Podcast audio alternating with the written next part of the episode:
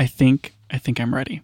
Finally, I had a pre-show. been waiting for so long. Oh, geez, I had a pre-show topic for you, and I didn't write it down, and now I can't remember what it was. Well, it says photo tips. Well, no, that wasn't it. That was a different thing. Oh, Dang. Should I borrow? This isn't it, but should should I borrow uh, an on-camera flash from my dad? I can't imagine why not. Sounds like a great idea. Well, like later this week, I have that event that I'm shooting photos for and Mhm. video. And like I've done this before, but it feels like the stakes are just a little higher this time. And I don't know if I've necessarily done this style thing before where I could actually envision myself like walking around with a flash on my camera and it be totally appropriate. Mm, yeah, there aren't that many. There aren't that many cases where you can actually do that. Usually I want to be a little more incognito. Yeah, but something for sure. you know where it's reception esque hmm in in style. It's more accepted for you to have a flash, especially in a dimly lit interior environment. Yeah, I got you. I have I have never I've never shot with a flash. Really? I mean, like I've shot with a flash as far as like set them up and like try to use it. Yeah. Impossible. Yeah. Could not figure it out. hmm I mean, I, I know that flash sync is a thing. Yeah. I just like, do you point it at the people? Do you point it up? It feels like a whole different skill that I am I am not equipped for. I don't know if this is the kind of thing you do live. I mean, Well, that's what I'm. But also, like, when am I ever going to try that's it? a good point. and so I've on the way over, I was debating whether or not I should reach out to my dad and be Mm. like, "Can I borrow your on-camera flash immediately? That's a good question. I need you to meet me." All right. So Hold on for just a moment.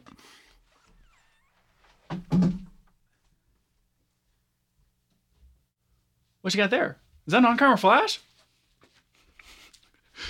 Daniel, did you just hand me an on-camera flash? I did. I think it functions too. oh my! It says Nikon on it. It does. It does. says speed light. hmm Heck yeah. You're welcome to take that if you want. Oh, I'm borrowing this for sure. You might need to buy some AA batteries on the way home. Uh, y- I'm gonna practice with this and see if I can figure it out, and then maybe, maybe I should get like one of those rubber things to put on it. hmm Fun fact: that was free What? because I I owned it, and then I left the batteries in it, and the batteries exploded in it, and it didn't function anymore. And so, funny fact, fun fact that you may not know is that you can contact Duracell, you know, if they're Duracell batteries or Energizer, like any of the name brands, and you can say, "Hey, this thing broke and the batteries exploded because the batteries are bad," and they'll just reimburse you. That's incredible. And so, and so they reimbursed me for like the current market value of the flash at that time. What? And then I was able to clean it, and I think it functions again. So so maybe it works. yes, I'm pretty sure it does work. Okay. Well, I'm, I'm gonna. I'll let you know if it doesn't, All right. and then I'm not gonna blame you when everything's underexposed. Yep. Yep. Okay. So this thing, you you have shot this style, and I said it mm-hmm. was different, but you shot something similar-ish recently. Yeah. And like I know what I'm doing, Daniel. Stop it. But for the sake of maybe our listeners, even though this is pre-show and no one's listening, you got any tips for me? You're coming into this. You got two cameras. You shooting shooting photo, video. What uh? Do you got any strategies that Well, you learned from your most recent endeavor that you want to impart upon me? I mean, I think the two camera thing is definitely key. That's uh, that really helped when I did it last time. Just not having to switch lenses, having a wide shot and a tight shot readily available. That was super helpful. I think what I've learned through some of those is that anytime you go to an event, you've got all these different types of shots you can get. So I don't just mean like wider tight, but like usually there's different areas where different things are happening. Um, you know, maybe there's like a big room where there's some stuff happening. Maybe there's like smaller like breakout areas or whatever. And a lot of times, like when I first started shooting events, I would think I need to capture all these things, and I would end up walking around the whole time, going to all these different places. Like, let me start in this spot, and then I'll go to this other spot and shoot some things there, and then I'll come back to the first spot, and like, see like I'm walking around the whole time. And I think you can do better if you just like stay in one place and get some really good shots there, and then like slowly move around to the other spots, and not be like constantly on your feet, constantly running around, and like in the end, I think you can get a lot, like you can get the same quality of footage, but you can kind of stay in like the same mental space for the types of shots you're trying to get. Um, and you're also not missing things because you're moving from place to place and like missing the key moments. I feel like I should look at the schedule of events hmm and then make sure that I'm in key locations at the appropriate time. Yeah, yeah. When when there's things like that, that makes a lot of sense.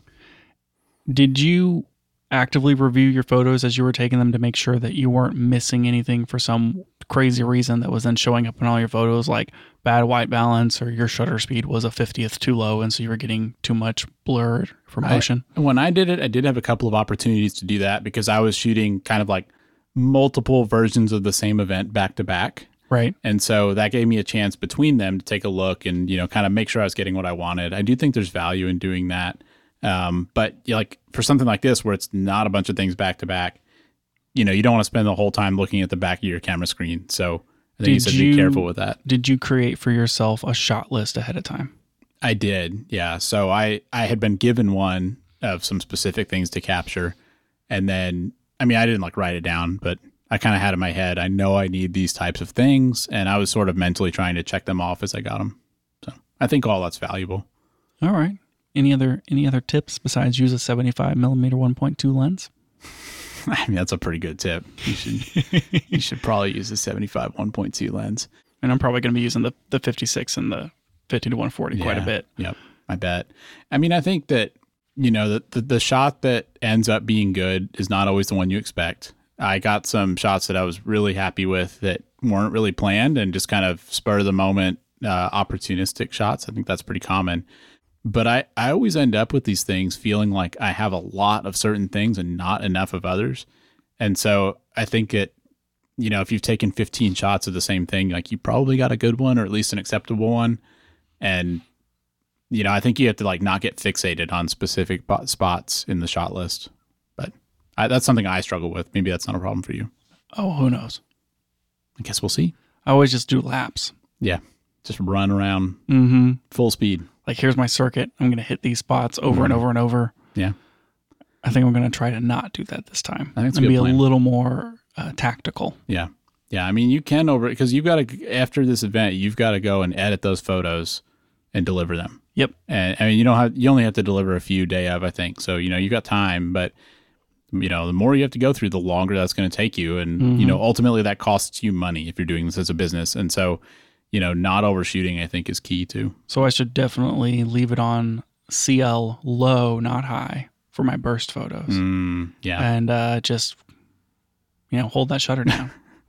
but because it's set on like five frames per second, not twenty frames Uh, per yeah, second, there's yeah, less that's photos to go literally through. a quarter of the photos. yeah, exactly. Yeah, Great advice. yeah. well, I'm curious to see how this goes for you. Maybe you can report back next week. It's gonna go It's gonna go. swimmingly. Oh, I thought you were just gonna stop. You're there. just gonna stop there. It's gonna go. Well, we'll see.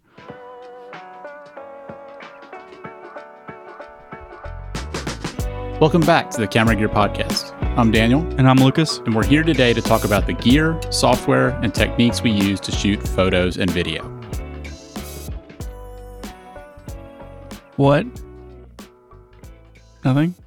Nothing. No? Nothing. You didn't say anything? No. Oh. No. Well, guess I'll throw to myself then. All right. Hey, Lucas. How about those Hasselblads? yeah. Yeah. I don't know anything. I can't. I can't comment on that. Yep. What I'm assuming this is about, and I'm probably wrong, because with you, it's probably some old film camera or some nonsense like that. But there was a uh, there's a smartphone that just got announced that has a uh, like a one inch uh, Hasselblad sensor. Oh, tell me about that. Uh, I don't know anything about it. I thought maybe you did. Do you know? You don't even know like what kind of camera? It's probably I think it's an Oppo. yeah, that makes sense. I think Yeah, the ones who that have sounds the like some Oppo thing. would do. Oh yeah, no, that's definitely not what we're talking about. Yeah. I don't know why I wanted this to be a secret. I think feel like I felt like there was maybe some like surprise in what I was going to tell you to like really knock you knock you off your feet. Uh, it's not that exciting. Yeah. And I'm pretty sure you're gonna you're gonna figure out the whatever the catch or the twist before we even get there. But regardless, I'm gonna go ahead and open up my super secret show notes that you have no access to, and I want to talk to you about uh, the Hasselblad 500 series V mount cameras. Which V mount cameras. V mount? Yeah, no, not Daniel. It's not the good kind of V mount. Hmm. It's the best kind of V mount. You, are you familiar with the whole like? You're not familiar with it. I don't even know why I'm asking. I'm just going to explain it to you. Okay. Okay, so like Hasselblad has their V system, and then they have their X system. And the Yeah, X, I know and nothing about the X this. has nothing to do with Fujifilm.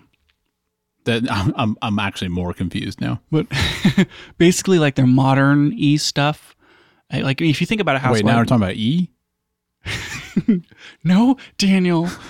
if you think about like like what a Hasselblad camera might look like, where it's like a box and you're like you're looking down into the box. Okay, yeah, Mhm. You've, you've, seen that whole I've situation. that, Yeah. That's like the V system, and it has V mount lenses, Okay. and it's like a whole system. And so it has you have like the box, and the box has like you can put a viewfinder like to look through with your eyeballs. Well, you look through all of them with your eyeballs, but specifically there's like a waist level and an eye level, and Okay. one is like a traditional viewfinder, and one is like a little mirror box where you look down into it. And obviously, the waist viewfinder ones are way more better for Instagram because you can like hold your phone over it and impress people with how awesome your camera is. Good point. And so like they have that, and then they had the lenses that went on the front, and then they had the backs that went on the back. And you could swap out different backs depending upon like what kind of film if you were going to shoot like six I think like six seven or six four five or whatever. And so they had different like film back options. And so if you're going to get into Hasselblad, like old school Hasselblad, you got to look for like all the different pieces. You got to get the body, you got to get the back, you got to get the lens, and like different ones have different things. You can kind of mix and match and whatever. So that's that's the V mount system, and then the X mount system is more like here's a mirrorless ish style camera, kind of like a GFX 100, and then it has these X mount lenses. Now, what I learned recently, and I don't know, like I knew this, but I didn't like think about it until like it really dawned on me. Imagine, imagine a world where I got into like medium format film Not hard to imagine. and I got like my Hasselblad 500, Mm-hmm. 500C or whatever. It's like a like a 1965 Hasselblad, Mm-hmm. and I bought like a lens, and I'm like $600 in, and I had a cute little 120 medium format Hasselblad system. Well, if I wanted to bring that with me and like shoot film, cool. But then what if I want to also shoot digital? I gotta have to bring another camera.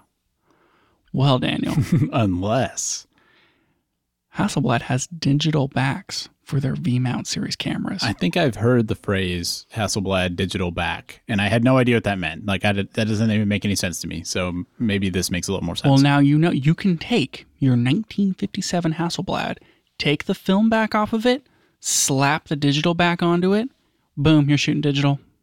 Uh, but how good- how good are these things? Is this a good sensor? Uh, the the current one is like 50 megapixels, but Daniel, there is a rumor that tomorrow, which is maybe revealing too much about whenever we record these podcasts, Hasselblad may announce a new 907X digital back, which would be a 100 megapixel medium format sensor. That's uh, that's quite a bit. This is the same sensor that is in the X Mount X2D, which is their most current medium format camera. Well, I'm getting the idea. This might not be cheap. Obviously not. what do you think? How much is the current 50 megapixel? Okay, one? so the current digital back, which is the 90, which is the 50C digital back, is 6400 smackaroonies. Mm-hmm. Oh man. and that's brand that's brand new. And that thing's been out for since like 2019. Mm-hmm. Like they're not they're not old. We're not talking like 2005. These things are are modern because Hasselblad knows and cares about about film photography. Apparently. And so you can buy you can buy a 50C now. You can't I couldn't figure out how to buy it separately. Like if you want to buy a digital back, you have to buy the Hasselblad 907X, which is the body, and the 50C, which is the digital back. And I can't figure out how to buy them separately. So you're buying like the whole camera system sans the lens as you traditionally would. So if you have like a 500 series like V mount Hasselblad and you only want the digital back, I have no idea how to buy that. It seems like that'd be a nice thing because you could start with the film thing if you want to play around film, but then eventually, if you wanted to upgrade, you could get that digital back, and then you you know have a more useful camera. Or you could buy a 907X and a 50C and then buy a film back and have a brand new camera that you can then put a 120 film in. Ah, Yeah. there you go. Options, Daniel. Options. It's a modular system. Now, this 100 megapixel sensor is like really similar to what might be in like the GFX series camera. It's a Sony sensor, it's their big old medium format thing. What's interesting, and I'm sure you've already thought about this, is that that 100 megapixel sensor, while super awesome with like a base ISO of 64 and like 16 bit color, is only 44 by 33. So it's smaller. That's millimeters. yeah, but it's much smaller than like the six by four or whatever. Yeah, if you're shooting six four five, I mean that's it's like six centimeters, so sixty by forty five, and this is forty four by thirty Mm. So it's basically like you get a crop on your lens. oh yeah, yeah. It's like it's half the size. Unacceptable. It's it's ridiculous. So obviously, like you're you can't really exchange field of views, and like maybe the lenses that you're bringing for your film situation aren't the lenses that you want for your digital back situation. Sure. But if you get into Hasselblad, which obviously why haven't we yet? You can just bring one camera with you, Yeah. and you just swap out the And, backs. and it has that waist, you know, you hold it at the waist kind of thing. And I, that's how you like to use your camera anyway. Serious street cred for Yeah. that. Yeah. So this is, I mean, this this is huge, right? I, it's it's basically like we talk about you know, why box cameras are so good for video because you can kind of like configure it the way you want, and you can get down to like exactly the right camera rig. This is that for photo, and we haven't been talking about it this whole time. This is like episode seventy of this podcast, and how far deep have we got into Hasselblad? Maybe like ankle deep. Yeah. Yeah. You know why, Lucas? Because we can't afford it. It's so expensive. you could maybe afford the film version, but I don't think you could afford the digital version. yeah, you can buy a like an old 500C for like 500 bucks. Yeah. And Like- you would get some amount of street cred for having a Hasselblad camera. Like you can like you can get They, into they use those in space, Lucas. Wait, what? Really? Hasselblad? Yeah. Nice. I think they might have taken those to the moon. I believe it. What about the cosmic rays, Daniel? Uh, you know, what about them? Who even cares? Anyway, like you, you could probably get an Hasselblad film for less than a thousand dollars. yeah. That's achievable. Yeah, and then you're just sixty five hundred dollars away from digital. Yeah. Just $6,500. Now, this this maybe isn't like as great as it sounds, and so I maybe wanted to cover a few possible issues with this approach before, you know, either of us run out and buy uh, a new digital Yeah. back. Well, I'm going to need house. you to let's move this along because I mean, I'm on the purchase page right now. I need to know whether to, I I need to know whether I'm going to have to cancel an order. So let me know here. So part of the problem here is when you're shooting on mega old lenses, like they're not as sharp as modern lenses, Sure. and digital is just so exact. Like if you're shooting on film and you kind of like wiggle the camera a little bit and you don't hold it perfectly steady, it, it's a lot more forgiving I mean, because of like how it exposes. It just gives you more character. Sure. Yeah, more character, all that stuff. The digital is is way less forgiving Mhm. for like hand motion and the leaf shutter going and, and all this sort of thing. And like medium format is such high resolution that you kind of like every little every little movement matters. Sure. It's not autofocus. And so you have to make sure that your waist level viewfinder has the right kind of focus prism in it. Like you don't want to do like just etched glass. You might need like a split view type thing. Or I was like, who knows? You're probably not going to get it in focus. Yeah, it'd be like that. Uh, what what is that brand? The the the the, uh, the camera you have. Fujifilm? no, the one that doesn't take pictures in focus. Oh, my uh, Hi-Matic AF2. Yes, yes, it would be like that. It would be, yeah. You know, actually, no, this is maybe a plus. Maybe to put, put this in the plus column. It doesn't take pictures in focus. No, but like that's the whole problem is like the digital is so exact and sharp that getting something that's like in focus and doesn't have motion blur and like getting the, that critical focus all correct and blah, blah, blah is probably way harder. And then also, as aforementioned, big old crop factor. Yeah. You know, I was kind of wondering if the crop factor might be a plus and that you'd be using the center of the lens. And so, you know, usually the middle part of the lens is a little bit optically better. Maybe. But I mean, in general, it's a downside. You know, you pick a focal length you like, and then suddenly with the crop factor, it's a different, totally different focal length. I'm just I'm super excited that Hasselblad is potentially coming out with a new digital back that's 100 megapixels, and I'm really into the idea of having a camera that can shoot both film and digital. Mm, yeah, that's pretty unusual. I don't know if there's any other cameras that really do that. I can't think of one. Yeah. I'm sure there is, but I just can't think of it. Mm-hmm. So that's my that's my topic. You think you'd ever get one of these film ones? I am s- interested in shooting 120 medium format. I mean, that's the whole reason we're here today. Yeah, that, that is how we got here. That is exactly how we got here. So I'm still, you know, dabbling in 35 millimeter. I feel like I haven't quite figured that out enough to justify the cost of shooting 120. Mm-hmm. But I think that if uh, if things keep progressing, um, Mamiya 645 or an RB 67 or maybe even a 500C might be in my future. Yeah. Well, we'll have to wait and see. I guess we I'm will. sure you'll be taking the listeners along for the ride on that one. Unfortunately, yeah. yes, unfortunately lot, for lot- us all. A lot more secret show notes. I have to put them over there so you don't take them off the show notes before we start. Yep. Yeah, that's been known to happen. hmm All right. What's next? What? Oh, geez, Danny, you don't even know? I don't know. I mean, you, there's no telling what else you have in those Okay. secret show notes. Well, there's nothing else on the secret show notes. But Okay. okay, now if I was going to tell you about a new zoom lens, I said, Daniel, hmm I'm going to talk about a manufacturer that makes this is making a, a crazy zoom lens. No one else makes it. It's a one of a kind. Who would you think I was talking about? Nikon, obviously. Yeah. Not talking about Nikon today, Daniel. Except disparagingly, as as always. All, all of our listeners that really love Nikon, which we know there are a lot, may just need to stop listening. no, no, no, it's fine. It's fine. I'll only say nice things about Nikon. Okay. Canon released this is like this is old news. This was like last fall. but like they're starting to get in people's hands. Canon has this new this 200 to 800 millimeter full frame That's zoom. a pretty wide range. it's a pretty wide range, but it's also the I think the longest full frame lens you can buy modern. Interesting. Like that we've talked about 1200 millimeter and hmm. 900 millimeter and that Well, sort of because you can put a teleconverter on a lot of lenses. Yes, you can put a teleconverter on a lot of lenses, and there have been plenty of lenses that are longer. But if we're talking like Z, E, L, RF full frame mounts, Mm-hmm. modern, you can buy today, brand new, 800 millimeters. You're gonna be hard pressed to find anything longer than that. Yeah, that's pretty long. if you are in if you're in the Sony ecosystem or L mount or Nikon and you want their longest zoom, you're going to be in a 100 to 500 or a 150 to 600, somewhere around there. Yeah.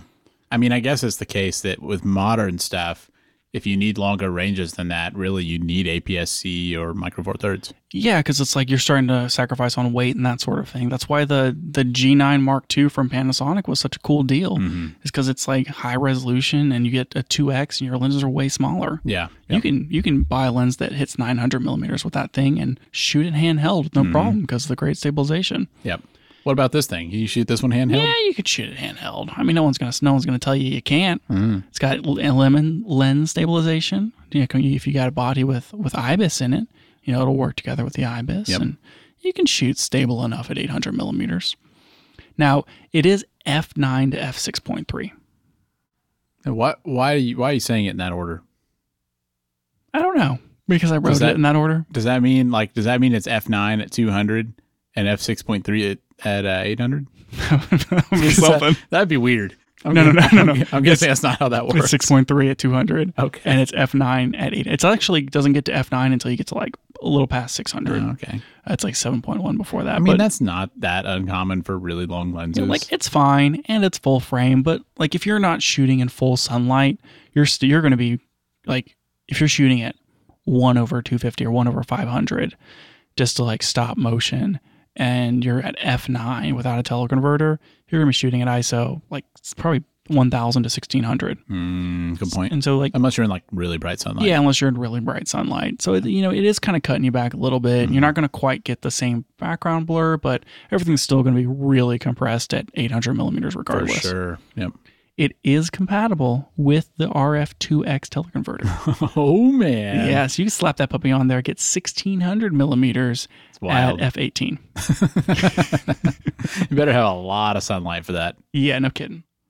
So it's, it's um, I mean, like it's kind of cool, and this is like in the theme of the what we keep seeing from Canon, where they're like, oh, here's a here's a an ultra wide full frame lens that's like 10 to 20, and no one else has it. It feels like Canon right now is doing the side quests. Like they built out their main lineup and now they're like, let's just go check out this corner over here and then let's go make this other lens over there.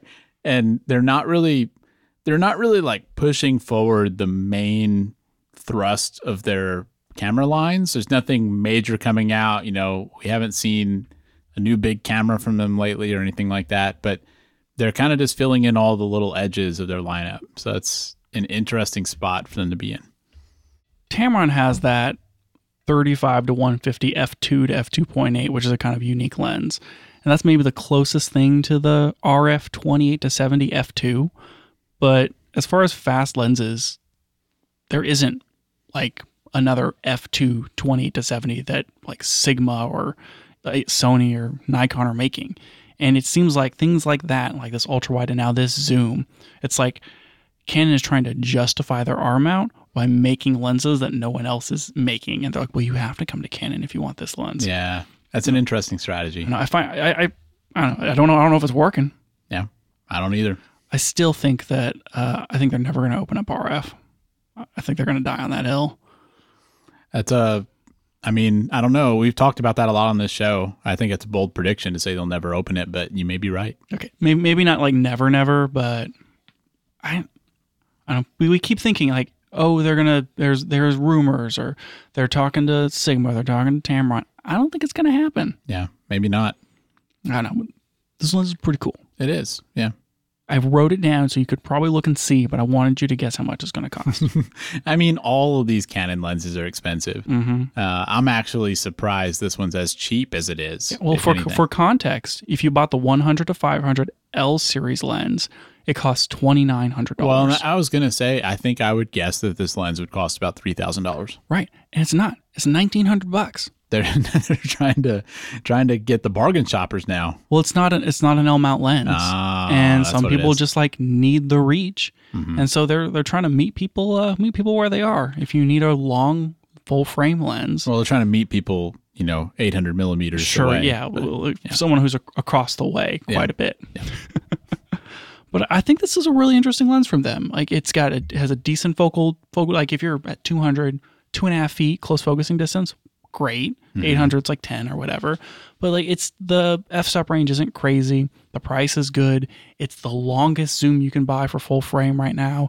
And it's like this really interesting option that I honestly I would have expected Nikon to release I agree. Yeah, I mean, Nikon has always been the king of this, and when like you like we said at the beginning, if you think big zoom, you know, or interesting lens, you kind of think Nikon. But I mean, I think it's great. You know, there's people that probably need this lens, and it's not insanely priced for a Canon RF lens, and it seems pretty good. Do you think people are going to take this lens over some like 150 to 600 lens that they could put like a 1.4 on?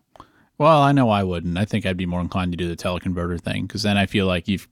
I don't know the specs on that on that lens. Looks, I guess it's a 4.5 to 7.1 uh, f-stop. yeah, so- yeah. The the Canon one, the 100 to 500 is. Yeah, and I mean, I would rather have that because then if I don't need the extra reach, I've you know at least I've got a little bit of a better f-stop. And there are some situations where you can have too much reach. You know, if your minimum uh, zoom is 200, then that, that's a little limiting. So I'd be more inclined to go that way. But you're going to get better optical quality with a you know without having that teleconverter. Sure. I mean, you can get into like a like a Sigma 150 to 600 for less than a thousand dollars. Yeah, it's pretty And cheap. I mean, that's like f5 to f6.3. And so whenever you put, if you put like a 1.4 on there, you're kind of in the same ballpark as this, like very close. It's almost like that's what Canon did, uh, packaged it together. And so like me- it, there is, there's like equivalent enough. I guess I'm looking at an EF lens, but there's equivalent enough if you're like in the other ecosystems and you want to put the telly on there. But like when it comes to reach, I mean, you can't, you're not going to beat this thing, right? Yeah. You could- if you put the 2X on there, you're, you're way out there unless unless you're you're shooting micro four thirds, I guess, and like you show up with your G9 Mark II, and you're like, what? I'm at like 2,000 millimeters, and like my lens is is not the size of my forearm. Yeah, but all those full frame bros aren't going to take you seriously because you're not shooting full frame. Like, sure, but you can get so much farther, and you can like put the camera in your pocket. I don't know about that. Not with a lens that could go out that far.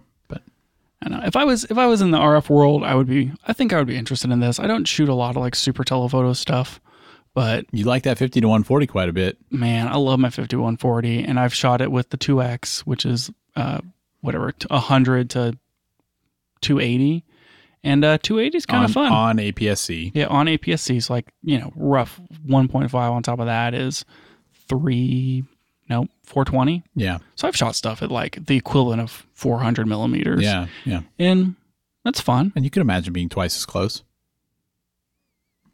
I, I don't know if I can. I think about that for a minute. That'd be crazy. Just get a second 2x teleconverter and stack it. I need to like go on a safari or go to the zoo, or like Those, start those are very different things, Lucas. or start start shooting uh, uh like sports or Yeah, something. Shoot some F1 races. You know, Every, like that. that'd be good. Could do that. Would they let me bring my camera in? Hmm.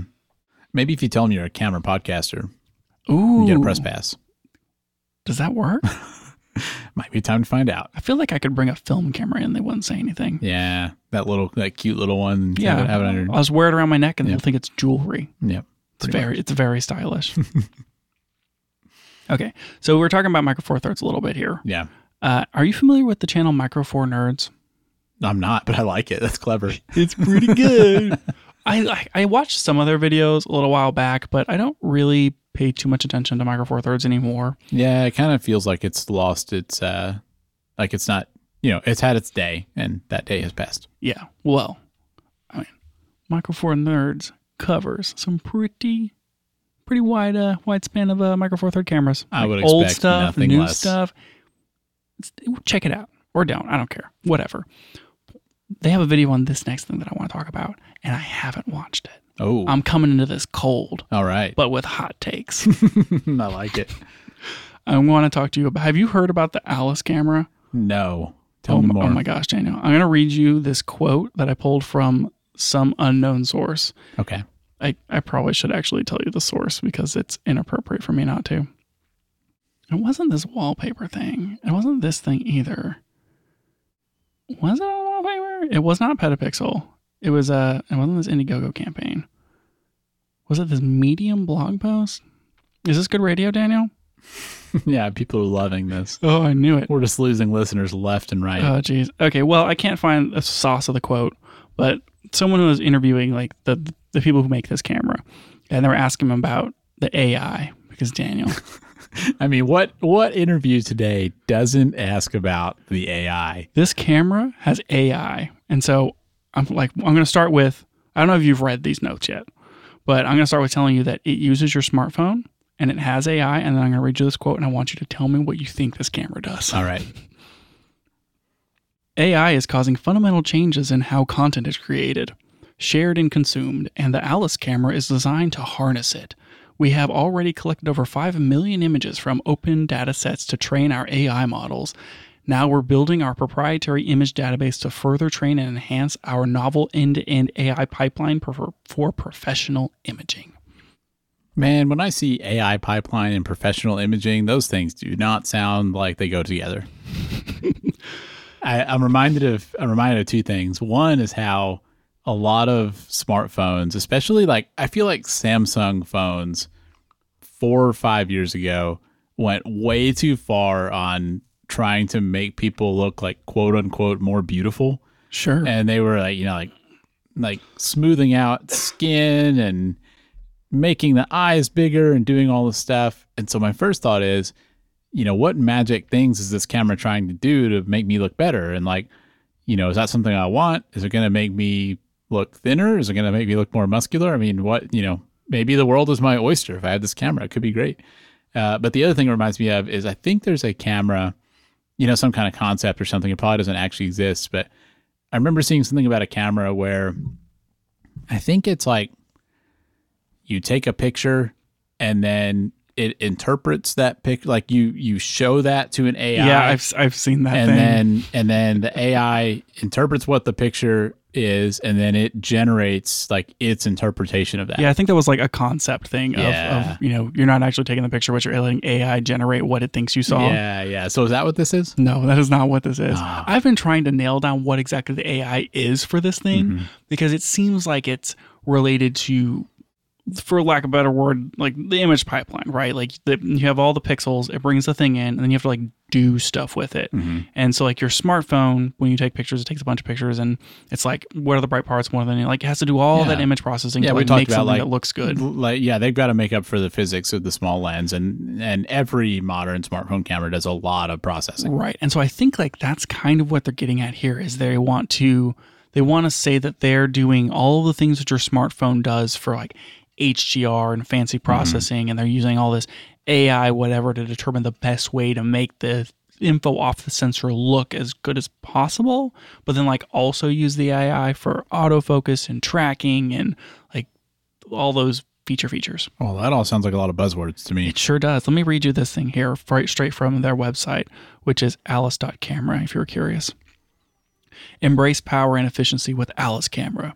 Produce more content in less time, allowing you to focus on storyline and engaging with your audience.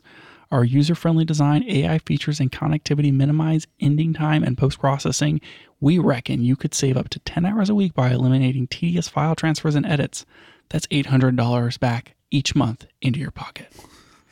Daniel, this camera basically pays you. Who's spending 10 hours a week transferring footage? I have no idea, man. Someone who's not using CF Express. Yeah, yeah, they need a new computer or a new card reader or something, man. Well, this camera has a micro SD card, so you're probably still going to be spending that time. oh, geez. Not what I wanted to hear. Well, actually, actually, you're probably never going to use that micro SD card because let me tell you, this camera, it's, it's a micro four third camera, Okay. and so and for some god awful reason, I was like, "What lens mount is that? Why doesn't it tell me what the lens mount is?" Aw. Like way too long. you used to own a Micro Four Thirds I know. it was really embarrassing. Oh, man. Anyways, so Micro Four Thirds, it's basically, and how basically it is, it's the same sensor that is in in in the GH5 2S, the GH5S, the GH5S. Okay.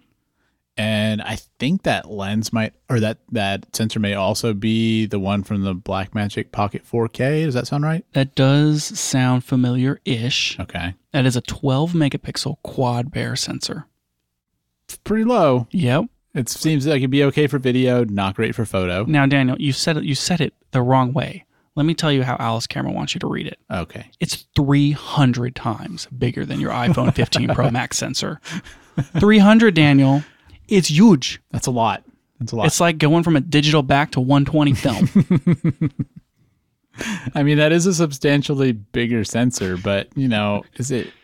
I don't know. I mean, I the iPhone's doing all the processing, and the iPhone pictures actually look really good. Like, uh, you know, a lot of it comes down to the image processing. It's not you're all about you're the sensor. forgetting that Artings gave the GH5S best low light camera like less Hmm. than less than a year ago. yeah, you're right. It's that dual gain sensor, Daniel. I mean, I don't Well, doubt that it'd be good in low gain. light. That seems like about all it would be good at, though. It's like you know, if you're taking a photo with this thing, 12 megapixels is not great. I mean, your iPhone shoots 12 megapixels. Well, not your not your iPhone. Yeah, Sorry, my, my shoots 24. Sorry. What now? You know what? I take it all back. Who needs this? All right, we, I think we've gone a little too far though. I mean, tell tell me what this thing is. I, I know it has a micro four thirds sensor, but is this like a standalone camera? What? How does this work? This thing's crazy. It's crazy. You're gonna want one so bad. Probably. Who I'm knows? not ruling it out. Let's hear about it. you have micro four third lenses, Daniel. I do. Okay. It is a it is a, it's a camera like it's a full on camera. It has its own processor. It has its own battery. It's got a mic jack. It's got its own SD card, and also has some internal storage and a built-in 5,000 milliamp hour battery. So like it's a camera, Yeah, that sounds like a full on camera. but it doesn't have any user interface. In order to interface with this camera, you got to slap your phone on it. Interesting. So Mm-hmm. it's like you dock your phone to it. Yeah, Okay. wirelessly, Daniel. Wirelessly. Ma- Imagine just for a minute. Imagine like this. I know this doesn't exist. Okay, like you're gonna have to really think deep. Imagine like an action camera. Okay, but the screen part and the camera part, you can take them apart, and then you could like look at the screen thing and then hold the camera up over here and then see what the camera's seeing. I feel like we might need to start a Kickstarter. That's a pretty, pretty good idea. So I guess what you're saying is with the I'm, with I'm, I'm the- saying with- it's like a micro four third version Yeah. of the Insta Instago 360. That's pretty cool. I mean, I I'd be into that part because there have been a lot of times when I've been filming myself and you know the camera's all the way over there, I'm all the way over here. Maybe I'm using a Canon 200 800 lens. You know, who knows? Sure. But Who knows? regardless, I can't can't really see it all see it that well from all Well, the way yeah, over there, and sure. I'm not gonna like set up a Teradek to film myself. It'd be exhausting. And that'd be pretty cool if you could just you know rip the screen off the back of the camera and take it over there with you. I like it. Just that's even more hours this camera's saving you. Yeah. That's money, Daniel. Yeah, I mean that could be another eight hundred dollars a month It, for sure. Minimum, minimum. You're up to sixteen hundred. You you've almost paid for this camera. Man. It's so expensive. it's not that expensive. It's it's a. Uh, I actually can't remember how expensive it is. Twelve ninety five Oh, okay. So we we've That's more than paid for it in a Yeah, month. you've more than paid for it. Okay. Easy peasy. It basically, cool. like I said, it pays for itself. yeah. Now, if you if you were on top of camera stuff, like it's not like you have a podcast or anything. Yeah. But if you were like like in the know, when this thing was on Kickstarter last year, you could have you could have pre-ordered this puppy. Like so you could have backed the Indiegogo. It wasn't on Kickstarter. It was on Indiegogo. You could have backed it for like six hundred and fifty dollars. Oh man. And now it's doubled in price. Yeah, dude. Jeez. It's because people wants it. They've they've sold out batch one and two. Wow. I'm just saying, like people are maybe into this, or the batches are really small. Mm, Who knows? It could be both. Okay, anyways, Micro Four Third, 300% bigger than your phone, pays you money. Mm-hmm. It your phone is the interface. Your phone is the is the viewfinder, the screen. It's where you set the ISO, you change all the things. There's like a shutter button on it that you can hit, but basically like your phone is the thing. Like you're, there's an app on your phone and it uses Wi-Fi communication. Like that's not like Wi-Fi direct, but it's like Bluetooth and Wi-Fi and whatever proprietary garbage they're using Okay. to like wirelessly and so like you can pull your phone off you can snap your phone on they're like we have an android app it supports phones that are as big as like a galaxy s24 ultra plus whatever and as small as like an iphone mini.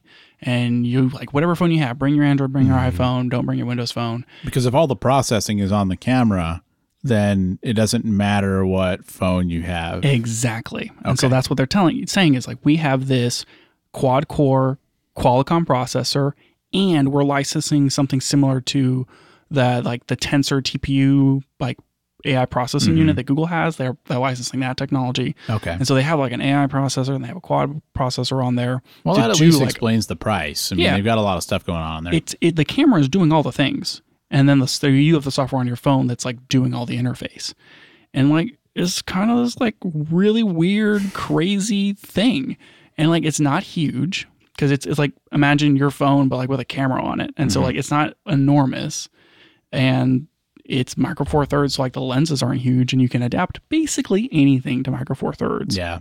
and they're touting like all like the most absurd tracking features of like here's this video that I'm gonna shoot and it's like highlighted this dog or whatever. And it's like tracking the dog and Well, like yeah, it's, it's got, not just like the AI. it's not just a box on the thing. It's like highlighted the thing and it's like look how cool and best user interface and blah blah blah. I don't know how like vaporware actual well this stuff is gonna work, but what's being promised is kind of cool. Yeah. it seems kind of neat. I don't know. Like if I was a te- technology optimist, I would be mega into this. Instead, you're very much a technology pessimist. well, yeah, unfortunately. I mean, you are into film. I think this is kind of cool. I mean, you know, as much as I use my phone to take pictures, there's clear downsides to it compared to a larger sensor. We've talked on this show before, I think, about how we'd like to see, you know, some like a bigger sensor on phones. Like it's always interesting seeing a one inch sensor phone or whatever. And I mean, for example, if Apple came out with something like this, I would probably buy it. Uh, and and that's kind of that's kind of where my concern is is that it's not you know tightly integrated with the phone manufacturer and i just i've used so many apps that you know are supposed to interface with some other hardware device and it's great when it works but you know there's sometimes a little lag or sometimes it won't connect or whatever and those are things that i don't want in my camera you know i don't want to press the shutter button and have there be some weird little lag before it takes the picture I don't want to be trying to capture a shot and oh no, like the app won't connect. Let me, you know, cycle my Wi-Fi off and turn it back on. Hopefully, hopefully it'll connect now. Like I don't want any of that. And so it would have to be rock solid to be worth using. But other than that, I think the idea of having the phone be the interface is pretty cool. I think there's also some stuff here where they transfer the images to the phone automatically, which That's like right. that's a big plus to using something like this because a lot of times the reason I use my phone for pictures is because I want to share something really quickly. I don't want to have to, you know, rip out a card reader or you know open a, open some weird app to transfer the things from my camera and like who knows how long that's going to take. So, you know, having things just instantly appear on my phone is big plus. That's definitely who they're targeting this at.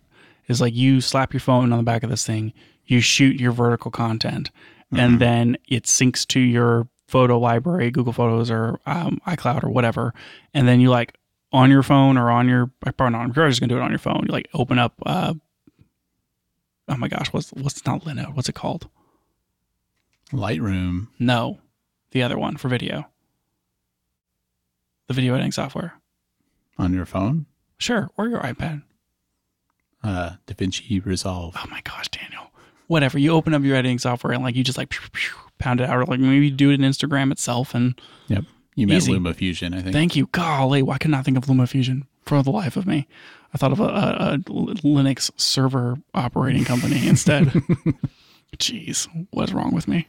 Listening to my podcast. That's clearly, obviously, what's happening. Anyway, this is pretty crazy. And there's some other product that we talked about like last year sometime. And you were like, Lucas, this thing uses an, an iPhone for the interface and blah, blah, blah.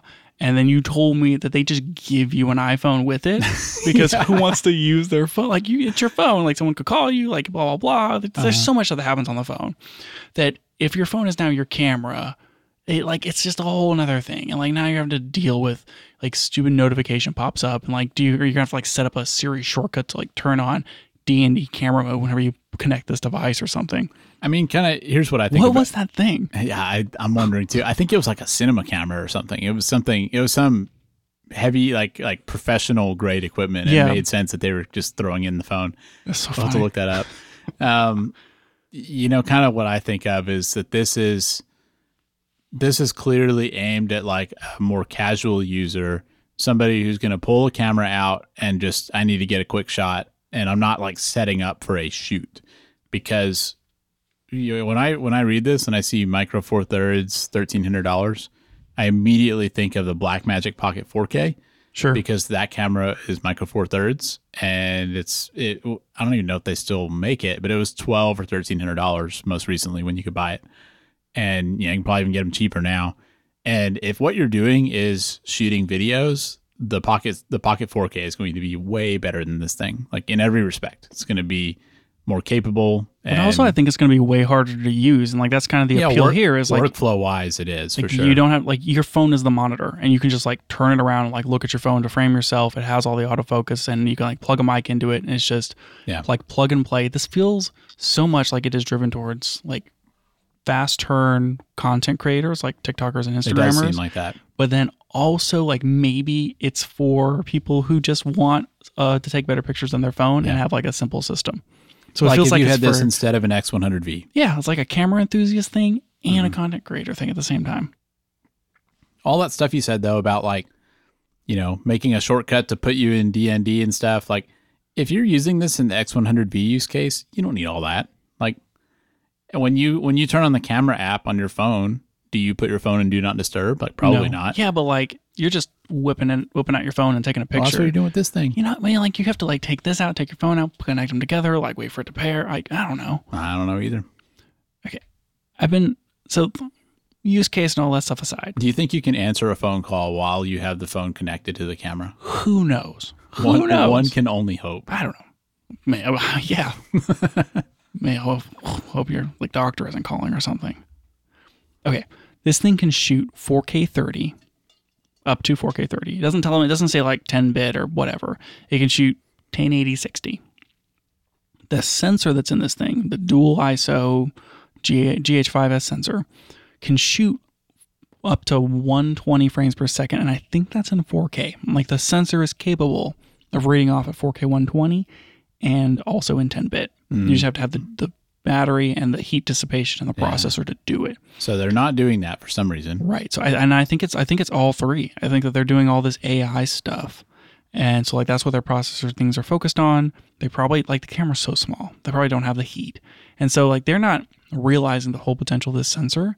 And I do wonder like maybe long term they unlock more capabilities like in a version 2 or down the line. Sure. Who knows? Maybe someone can jailbreak the camera. anyway, so like that the video specs are interesting. Like they can it can do the thing, but it's not really clear. And I think that I think you're not like shooting in log or anything on this.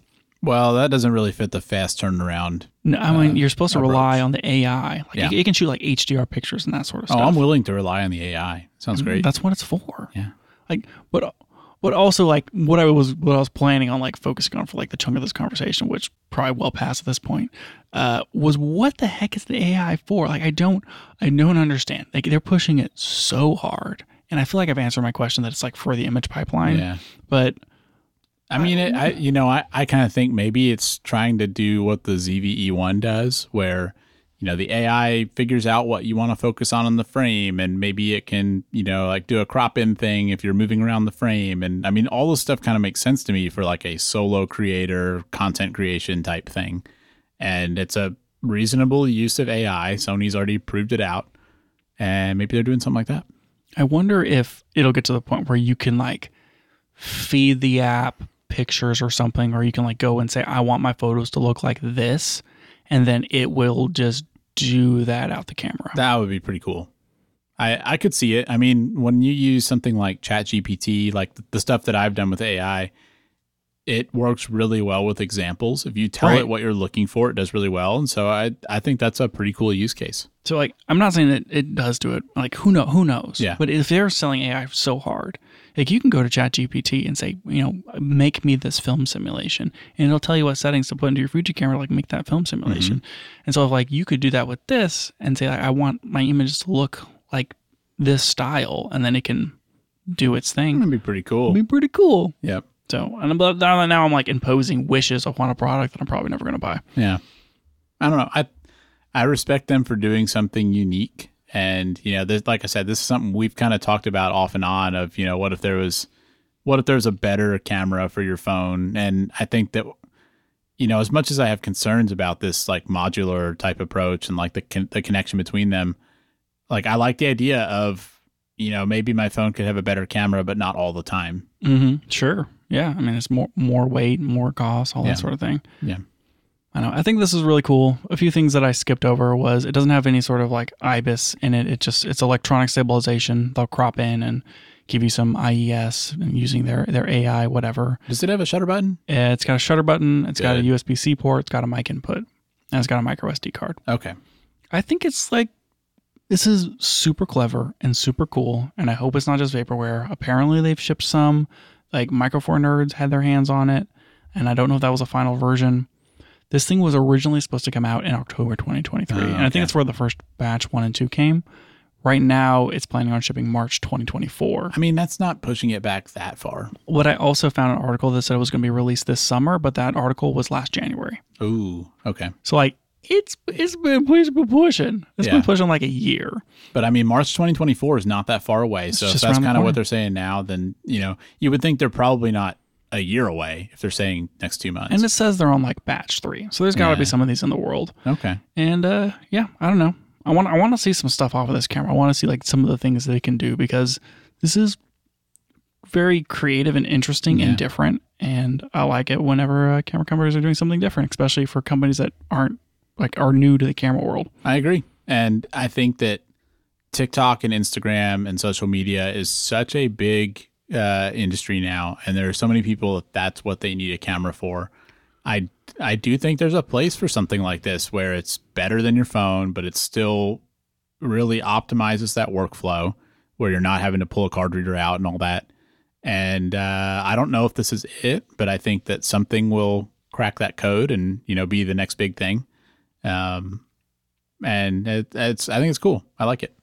Do you think that because with with the the Alice camera coming out, that Fujifilm's going to have a run for their money with the with the X100 V1 or V X100 six and X100 V I I really don't think X, so. X100 six? I did kind of wonder that, but I really don't think so. I think it's a different market.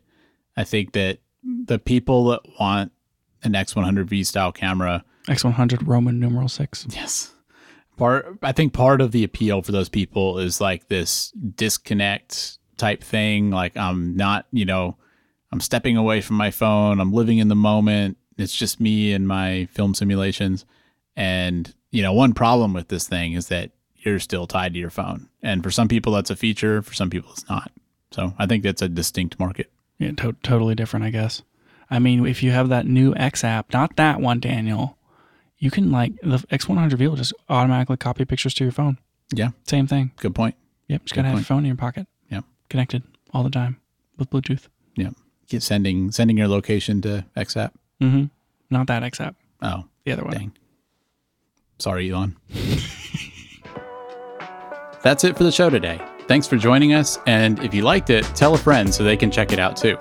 You can find out more about the show at www.cameragearpodcast.com, and you can find us on Twitter at CameraGearPod. We'll be back with more next week.